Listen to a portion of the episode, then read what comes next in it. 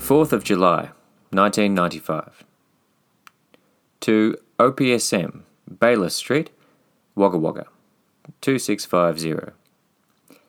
Dear Sirs, On Monday, July 3rd, I attended your rooms for the purpose of purchasing new spectacles.